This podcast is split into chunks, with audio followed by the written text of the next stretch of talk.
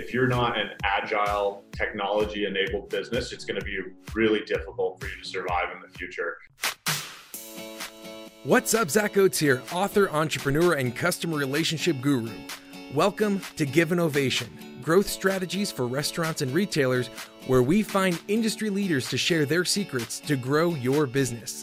This podcast is sponsored by Ovation the actionable guest feedback tool that works on or off premise and is easy, real time, and actually drives revenue. Learn more at ovationup.com. Welcome to another edition of Give an Ovation. I am joined by Ian Christopher. Uh, he has spent his entire career in food farms and founding companies. In fact, um, he is the co-founder and CEO of Galley Solutions, a food tech startup helping restaurants to unlock their data. He's part of the Society of Fellows for the Culinary Institute of uh, America.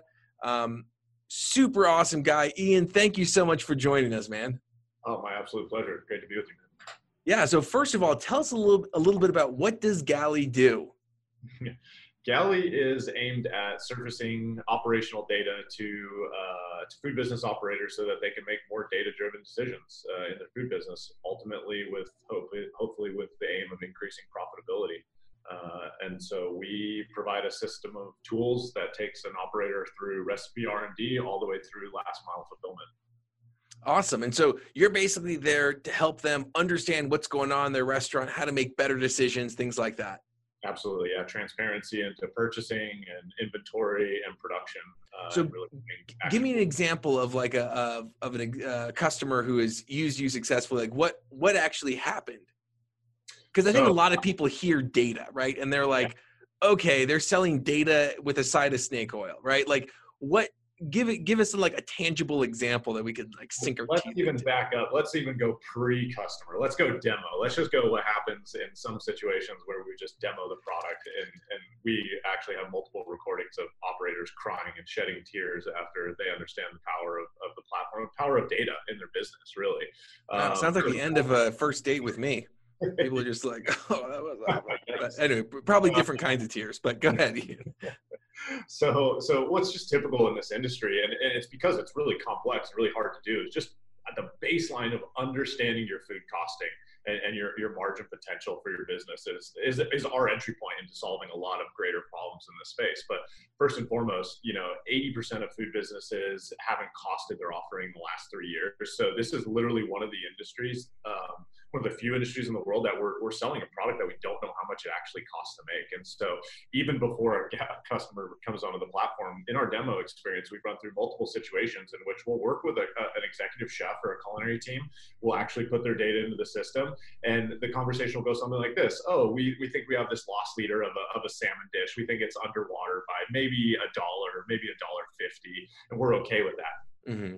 throw the data into our system on a demo experience, and we find out that that that dish is actually underwater by over four dollars, over five dollars, and just immediately in real time they're given you know instant calculation of their their per dish margin uh, and, and, that surfaces up to menu level margin as well. So understanding what you're making and how to properly cost it is first and foremost. But then when you have that data in the system, it starts kind of uh, taking you on this journey of what else can you do with that data. When you have your recipes and your purchasing information in a system of record, there are just so many other workflows that you can leverage on top of that data, like purchasing, inventory management, production. And it's having transparency into that data and a, and a single source of truth for that data that can really give restaurants and food operators a leg up. Yeah, and I, th- I think that's so interesting because costing your menu. I mean, when you go through and every single menu item, you look at the actual costs of what that is, especially today when your margins are getting thinner and thinner as there are more and more channels. You have to put different money into different types of marketing. Um, now is the time to start looking at that and to really evaluate do you need that loss leader still? Or do you need to bump up the price because in this day and age if they can order it on DoorDash and you're paying 20%, man, that's that I mean, hurts. And all of a sudden you're losing, you know, instead of losing four dollars, you're losing six dollars. You know, it's just it, it, it doesn't make sense. I think it's really important for people who are looking to recost their menu to to uh, look at where things are at. um, outside of contacting you know Galley, what do you recommend they do in terms of going through and how do you reevaluate that? Spending time i mean making sure that it's a focus and something that you actually dedicate effort towards you know and and don't just see it as this insurmountable thing that we can't uh, you know that we can't tackle. I, I, think it's just it's worth the time investment because that's where you're going to get a baseline for your business. That's where you're going to understand the processes that you need to enact in order to increase margin. And and just understanding at a baseline where your business is and how it's performing is just critical especially today with covid. I mean these activities we're talking about you know menu engineering and and, and food costing and like those things were were somewhat perceived as niceties, uh, you know, ahead of COVID, and now they're they're absolute necessities. I mean, we have our customers now saying that because of supply chain disruption and other variables, that they're doing these types of activities now daily, whereas they, you know, they might wow. have looked at menu level margin mix and food costing, you know, once a quarter, once maybe once a year, things like that. Now these activities are like literally becoming somewhat daily um, and, and, and, a massive part of, of where their time is going in, in, in their in their in their work life. Yeah, because you can't afford anymore. You're not having that that walk-in traffic, especially day parts. Like if you have a morning business, you know, you, you can't just assume that things are going well because you're not getting the same traffic. Um, my question is, Ian, why have why do restaurateurs why do they wait? Why does it why is it hard to do this food costing? Well, you just nailed it. I mean, it's hard. It's not an easy thing. I mean, the organic nature of food, first and foremost, makes it so that it's it's actually a pretty difficult process um, because of the shelf life and instability of food as a as a as a as a product itself, and then the the variability of size, shape, color, texture, color, all of that. Just the organic nature of food is really hard to actually track and to be able to monitor and, and to keep in a system of record unless you're focused on that. So a lot of the technology in the space we see today is around inventory management, which mm-hmm. typically is coming from some other vertical, some other industry. It's being repurposed for food. Where where we differ so greatly is that we we we look at the, the nature of food first, and then we layer on inventory systems and accounting systems on top of that, so that it, it stays more accurate and it's more usable. Um, uh, just because this is a very difficult thing to do. It's very difficult to understand. I'd say one of the hardest questions in food service is understanding how much of what to purchase when, and then understanding what you have on hand to hold against that. That, that yeah. Equation. So that's exactly what a computer can do really, really well. That is an algorithm. That is, you know, that takes a, a system of inputs and can give you that output. Um, so, so that's that's at the core. That's our technology.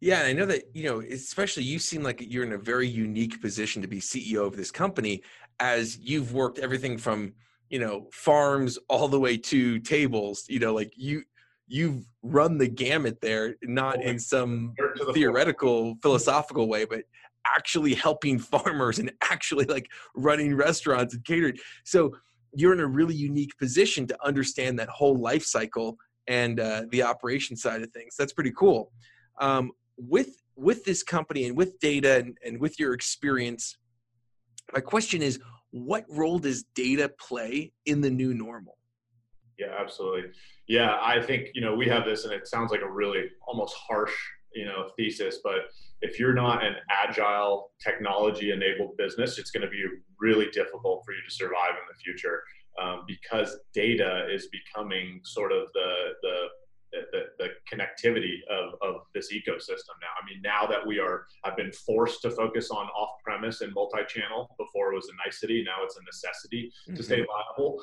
All of those things, you know, that is that is we are now stepping into kind of the digital realm of the restaurants now, and and there needs to be an underlying data layer so that we can so that we can manage our restaurants more effectively and more efficiently. And so i would say that we haven't seen historically a great adoption of technology but now we we are. And hence you're going to see new data sources a, a whole new kind of data layer happening around food service that hopefully is is kind of that rising tide that lifts all ships you know that that allows you know food businesses to benefit from just more data in the system and then accessing and analyzing and utilizing that data to, to make better decisions around your operations. So uh, I see it as absolutely critical. I mean, we, we don't have enough time to talk about all the entry points and how you can reference, uh, you know, uh, data, but the, the big deal is if you're not referencing some sort of data to make decisions, you're doing it on gut and intuition. We're now living in such a highly variable landscape with so many changing things and so many new complexities that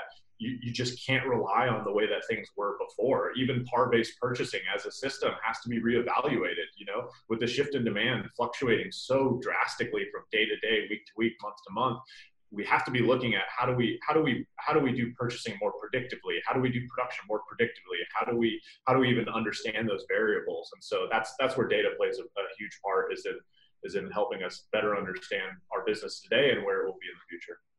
And you know thinking about data it, it's so true in, in, terms of hospitality one of the reasons that you know we've talked about a lot of times um, on this show before but the reason that hospitality has been slower to adopt technology is because it's such a human, such a human business. We yeah. get into hospitality because we love people, Absolutely. not because we love computers. Um, and so, a lot of times, when you are using technology to enable hospitality, people feel like you're losing that purity of it, right?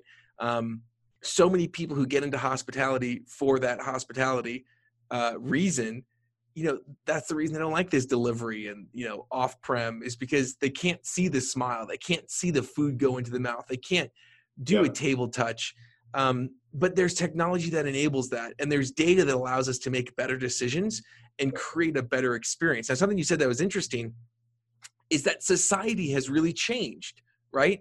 We, we are now as as we're approaching this new normal we're, we're a society that has a, a, a much uh, greater appreciation for personalization and with instagram and all this stuff we can see optionality. And so we as humans have become more attuned to having this data that's in front of us that our brains compute. But as businesses as restaurants we can use that data um, and use computers to help create that better experience. And this data is going to it's going to benefit both the food producers and, and food operators, but it's also going to benefit the consumers as well. And I think what's going to be interesting is how the consumers are going to demand more transparency into this operator level data that, that we're talking about. Because when we get into this new age of off premise and delivery only and, and multi channel, what we're losing is is that relationship with our food in some way that you were talking about. I mean, the fact that I can go into a restaurant and I can see the executive chef, I could talk to the bartender, I could I could inquire to the waitress as to you know where did this where did this tomato on my plate come from? Mm-hmm. Like we have a relationship with food when we dine in person, and we have we have those those those personal connections there. As those things start to fall away because we move to this kind of digital technology enabled you know um, uh, model I think what we're going to see is consumers really start to demand transparency into the, the, the, food kind of ecosystem or supply chain in the sense that right now, if you and I go on a ghost kitchen, you know, we go on Uber Eats, I could be ordering a burrito that was made in the back of a Thai restaurant and I have no idea. And I have no idea about the process, the procedures, the people, nothing around that. I just, I just have, I might not even interact with the delivery person that drops yeah. off the food completely relationless, you know, food purchasing and consumption. And so I think what we're going to see is consumers really start to show an increased desire for more transparency, which is i.e. data or business intelligence into this actual into the actual food offering. So I want to know, you know, if I can, did this, you know, what farm did this, you know, did these ingredients originate and how did it end up on my plate and maybe who was involved or what course or path did it take to get to me? And I think that's the type of data that we're going to see, you know, originate out of kind of back of house and, and on the operator side, but become more customer facing over time, which is, it's just exciting because I think there is that, that idea of then enabling more relationship, more connectivity with, with that food business. Yeah, because in some respects, technology can help you get closer to your customer than ever, and it's Absolutely. it's going to be a little bit of a different media, um, but that's okay, and that's the way things are going. And so we need to, like you said, we got to get on board if we want to survive. So, what would you say to those uh, restaurateurs who are a little bit hesitant to adapt too much technology and they you know the ones that say i just really want to maintain that human element you know like my gut has been good for so long like why why fight that now ian?